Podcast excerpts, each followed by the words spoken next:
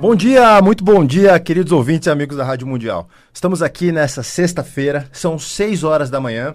Eu sou Ademir Serafim Júnior. Eu sou João Paulo Miranda. E nós somos o projeto Semente Abstrata, trazendo para vocês toda sexta-feira o programa Em Busca de Livres Pensadores. É o nosso formato de rádio aqui para abordar aqueles assuntos mais herméticos, mais transcendentais, usando uma linguagem acessível, para que a gente crie e proporcione um debate, um palco para muitas reflexões e principalmente para a aplicação de toda essa infinidade de conhecimento que está não apenas nos cercando, mas como faz parte da gente.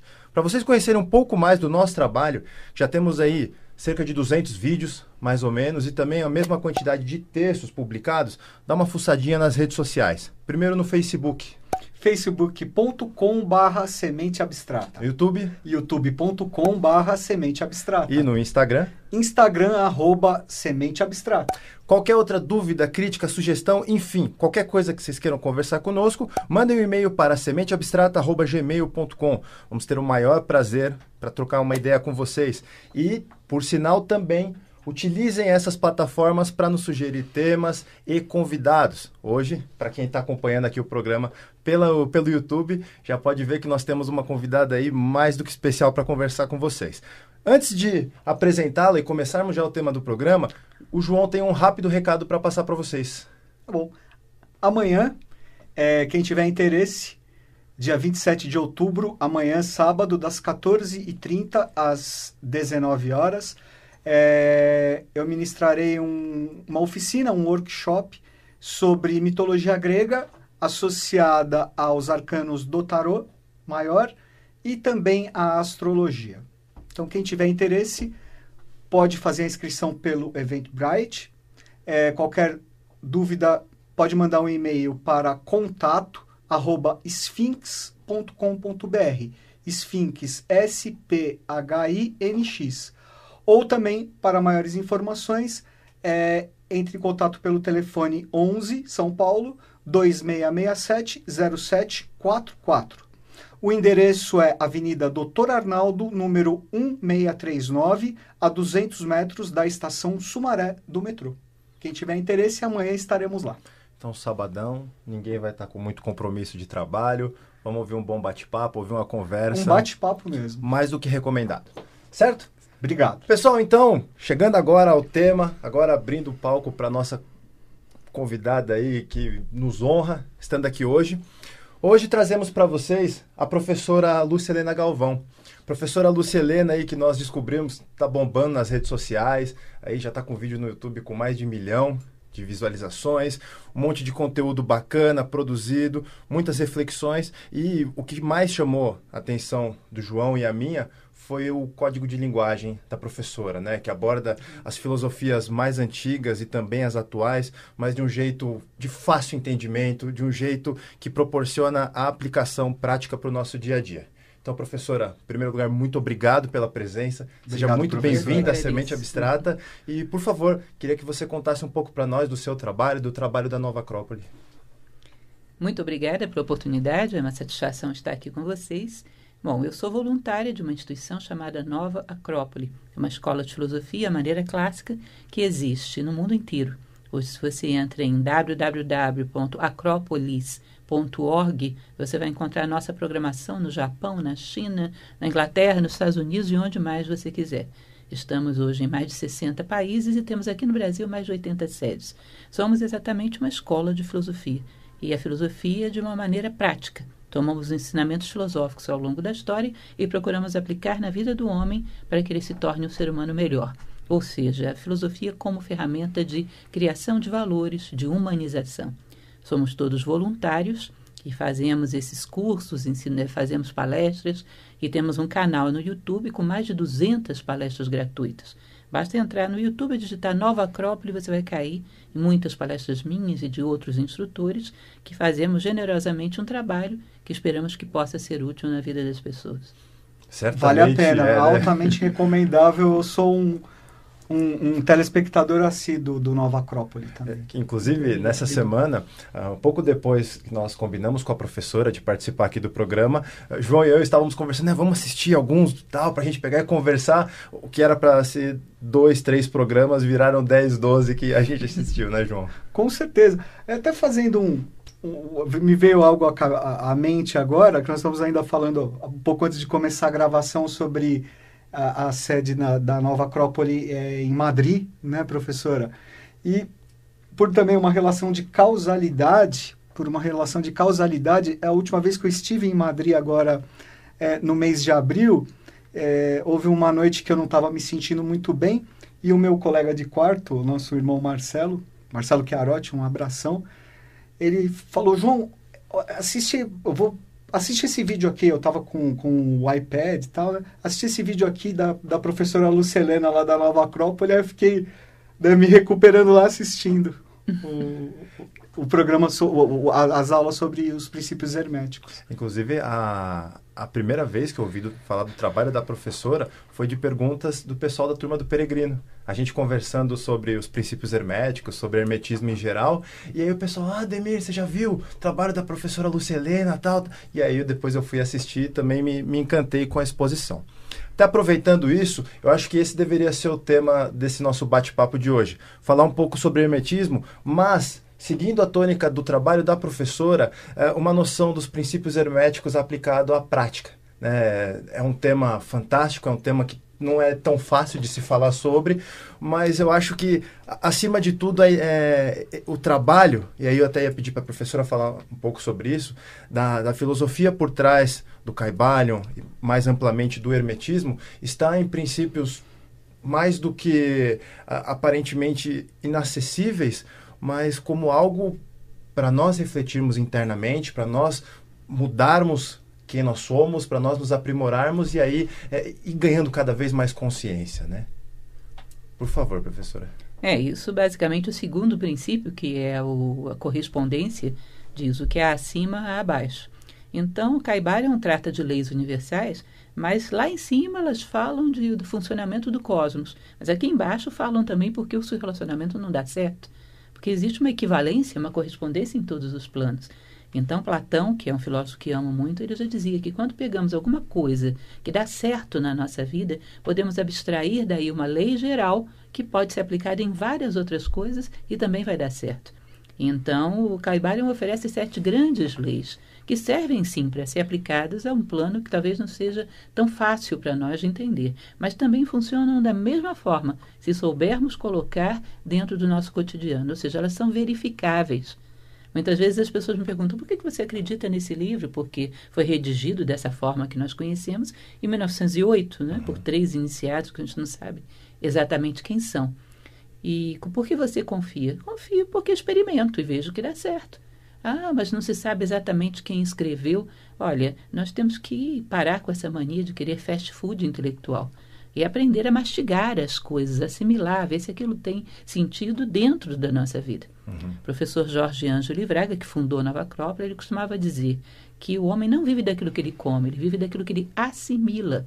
Ou seja, o conhecimento que recebemos temos que saber mastigá-lo, tirar daquilo o que existe de proveitoso, assimilar e descartar aquilo que não é proveitoso. Temos que parar de ter medo de avaliar as coisas por nós mesmos. Uhum pedir um monte de certificações para poder acreditar nas coisas. A única certificação que podemos ter das coisas é o nosso discernimento, é o nosso senso, é a nossa inteligência. Então você observa o Caibarium, você vê que essas leis estão todas atuando na sua vida.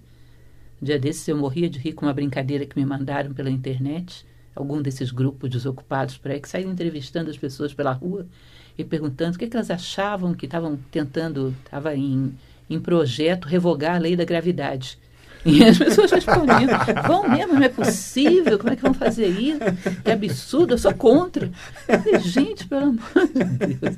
Ou seja, duvidar das leis do Caibara é a mesma coisa que querer revogar a lei da gravidade.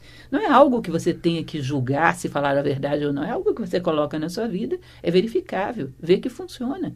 E não importa quem escreveu. Se nós temos confiança em nós mesmos, temos vida interior, temos um critério que podemos aplicar sobre as coisas, não temos medo de testar o conhecimento. Não interessa quem disse, me dá aí que eu vou ver. Agora, como existe uma insegurança muito grande hoje em dia, temos um certo comodismo de pegar as coisas já prontas, queremos um monte de referências. Enlatado, né? Fast food. e às vezes todas as referências são falsas e caímos numa fria, porque nada substitui a inteligência humana. O bom senso, o discernimento. Temos que ter muito cuidado com a preguiça mental, que é a pior de todas. É, eu, hoje em dia, nessa lógica mesmo de, de fast food, a, as redes sociais estão fornecendo em abundância, né? Hoje o pessoal não, não vai mais a fundo, é notícia que o pessoal parece que lê a manchete e já tira a conclusão, vê uma imagem e já tira uma conclusão. Agora, quem foi a fundo? Me chamou muita atenção que a senhora comentou agora, professora, sobre isso. Curiosamente, o Caibalion é um livro, apesar de sintetizar a, a, a filosofia hermética, ele é, foi escrito por três iniciados. E em épocas que nós buscamos um monte de título, né, um monte de, de fatores que qualificam quem fala, poxa, aquela síntese do ensinamento mais do que secular, simplesmente quem escreveu?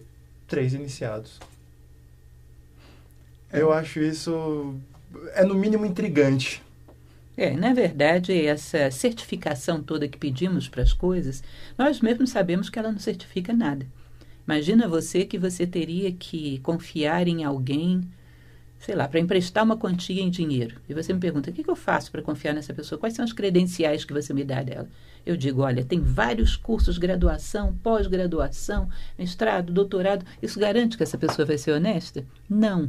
Porque o que temos hoje em dia é um processo mais de informação do que de formação.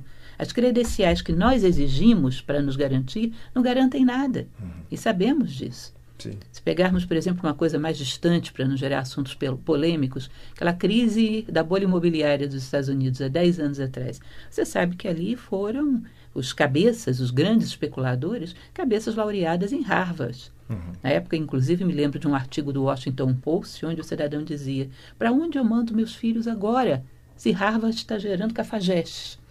Ou seja, nós temos um sistema de educação que não é só Harvard, é em geral a nossa mentalidade. Ela informa, e não existe uma preocupação em informar. Se você coloca informação sobre alguém que não tem uma sustentação de um caráter sólido, você potencializa aquilo que aquela pessoa tem. Uhum. E alguém que tem um caráter muito duvidoso é melhor que não tenha informação. Com menos arma, ele faz menos dano. Tá? Então, nós pedimos credenciais que nós mesmos não acreditamos nelas. Sim. É uma das contradições que a gente tem hoje em dia. O que é uma credencial que habilita uma pessoa, que realmente avaliza para a gente confiar? O que é? é hoje isso é muito fluido, né? ninguém sabe mais o que é isso. Sim. O que me faz confiar em alguém? Não é um monte de anos de escolaridade. Isso não é suficiente. Infelizmente. Porque dentro de um estudo clássico, dentro de uma paideia grega, essa era a ideia. Uma pessoa bem educada era uma pessoa bem formada e não bem informada. Uhum. E hoje ainda, né, eu lembro que em 2004, quando eu comecei minha primeira faculdade, eu tive um professor de direito civil que falou exatamente isso: de nada adianta a informação se não houver formação. Acho que agora a professora complementou muito bem. É, talvez uma pessoa de caráter duvidoso, com excesso de informação, ela vai estar armada para fazer um estrago muito maior. Com certeza. É. Eu acho que é unânime pensar, por exemplo, que um Adolf Hitler era melhor que fosse analfabeto. Hum, não? Sim. E qualquer marginal, por exemplo, o crime organizado, não era melhor que fosse desorganizado? Sim. Ou seja, toda vez que você coloca algum tipo de informação, de treinamento técnico sobre algo que não é uma base muito consistente, isso é um estrago. Uhum. Sim. Quer falar, João? Não, Por é. Favor. Eu estava justamente até refletindo aqui sobre o papel, no meu ponto de vista, essencial, importantíssimo da que, e é uma coisa que inclusive me deixa muito muito triste do papel da filosofia no, no currículo das escolas, não é, professora? É, não sei atualmente, mas eu acredito que, pelo que eu vejo assim dos meus sobrinhos, tudo não, não há o, o, a disciplina é, da filosofia e que é uma, uma disciplina essencial justamente para a formação do caráter desde a mais tenra idade é, a filosofia da maneira como nós fazemos em Nova Acrópole tem esse intuito. Eu respeito muito, cada um tem o direito de ensinar a filosofia da maneira que lhe pareça melhor. Mas quando isso se limita a um acúmulo de informação, uhum. porque isso também acontece. Sim. Olha, gente, a princípio dá para ser intelectual até em culinária. O cidadão coleciona receitas e nunca pisou na cozinha. Uhum. Tudo é possível. Então, a filosofia que nasceu como arte de viver, Sócrates dizia que só é útil o conhecimento que nos torna melhores, às vezes é colocada também como um monte de informações, que pode parecer monótono e inadequado para uma criança e para um adolescente. Eles querem saber de coisas práticas, de vida, querem coisas verificáveis, coisas que façam sentido para eles. É, mas se for um, um método pedagógico, assim, adequado, como existe adequado, né, como na Nova Acrópole, eu acho essencial. É, eu, pelo menos, eu fui ter noção dessas linhas de, de conhecimento já na faculdade. Estudei numa, numa escola, vamos dizer assim, muito boa, é, mas não havia aula de filosofia, uma aula de sociologia ou uma aula dessas ciências humanas que se pautem mesmo na, na formação do indivíduo. Né? É o direcionamento para passar nos melhores vestibulares. Sim, né? lá, bom, tanto que eu felizmente eu consegui passar muito bem, muito cedo, mas não havia essa formação humanista que acredito eu depois, pelo menos na faculdade, por exemplo, a primeira faculdade que eu fiz eu fiz direito lá no Lago São Francisco e aí já há uma uma uma pegada bem mais forte nessa linha, né? Uhum. Para nós entendermos exatamente os, meca os mecanismos que engendraram uma composição social, um, um pacto Sim. social entre indivíduos que depois resultam, talvez, talvez num ordenamento jurídico, enfim, uhum. todas as questões mais uh, filosóficas até do direito a filosofia si. do direito que dá sustentação é, do, do, toda a parte ética, moral, do, que, que dá é que a própria sustentação do direito e da lei. Mas pessoalmente eu, eu gostaria de ter aprendido um pouco essas coisas antes depois, quando eu fiz até a segunda faculdade, foi publicidade, tinha também sociologia, tinha filosofia, voltadas, por sua vez, aí ao, ao consumo, né? Uhum. Uma outra vertente, mas que proporcionaram um pouco mais de reflexão, especialmente nisso no sentido humanista. Sim. Né? Mas agora, ó, uh, estamos até. O, o, tempo voa, é impressionante aqui. A gente começa a fazer o programa. Como nós vamos ter condição de fazer dois programas com a professora Lucielena, eu acho que vale a pena a gente começar agora abordando um pouquinho do, do especificamente dos princípios herméticos e nós continuamos no segundo programa. Para começar, eu acho que até a gente não precisa se, é, seguir a ordem dos princípios, mas tem um que eu gostaria assim. Eu confesso que até nas aulas do Peregrino, nos meus estudos, esse é um dos princípios que pessoalmente eu tenho mais dificuldade. E eu queria ouvir um pouco da visão da professora Helena e, e, e a sua complementação, João, sobre o princípio hermético do gênero. Sim, você quer começar, João? Não, por favor, professora. é verdade, o princípio do gênero não se refere a sexo. Fala de um mecanismo de criação no universo. Ou seja, todo o universo manifestado é dual. E da harmonia da dualidade, harmonia por oposição, você vai ter tese, antítese e síntese. Ou seja, da união de dois elementos aparentemente opostos, você os harmoniza e vai gerar um fruto. Então, o próprio Caibalion fala que você gera desde o plano espiritual, gera valores, gera virtudes, é o plano psíquico, que se gera ideias, e o plano físico, que se gera corpos. Em todos os planos é necessário o princípio do gênero. E é interessante que a gente perceba que não fazemos às vezes muita analogia entre o ato de criar, como funciona no corpo físico, isso nós vamos falar depois no princípio da correspondência, que tem certas analogias com aquilo que a gente cria também nos planos sutis. Por exemplo, a criação mental, que é o que eu mais gosto dentro do princípio do gênero. Gênero mental eu acho muito interessante. Ele também trabalha, assim como no plano físico, com uma dualidade. Então, nós teríamos uma mente masculina e uma mente feminina. O que significa isso? Há uma semente, como se fosse um germe, um sêmen, que é colocado dentro da mente.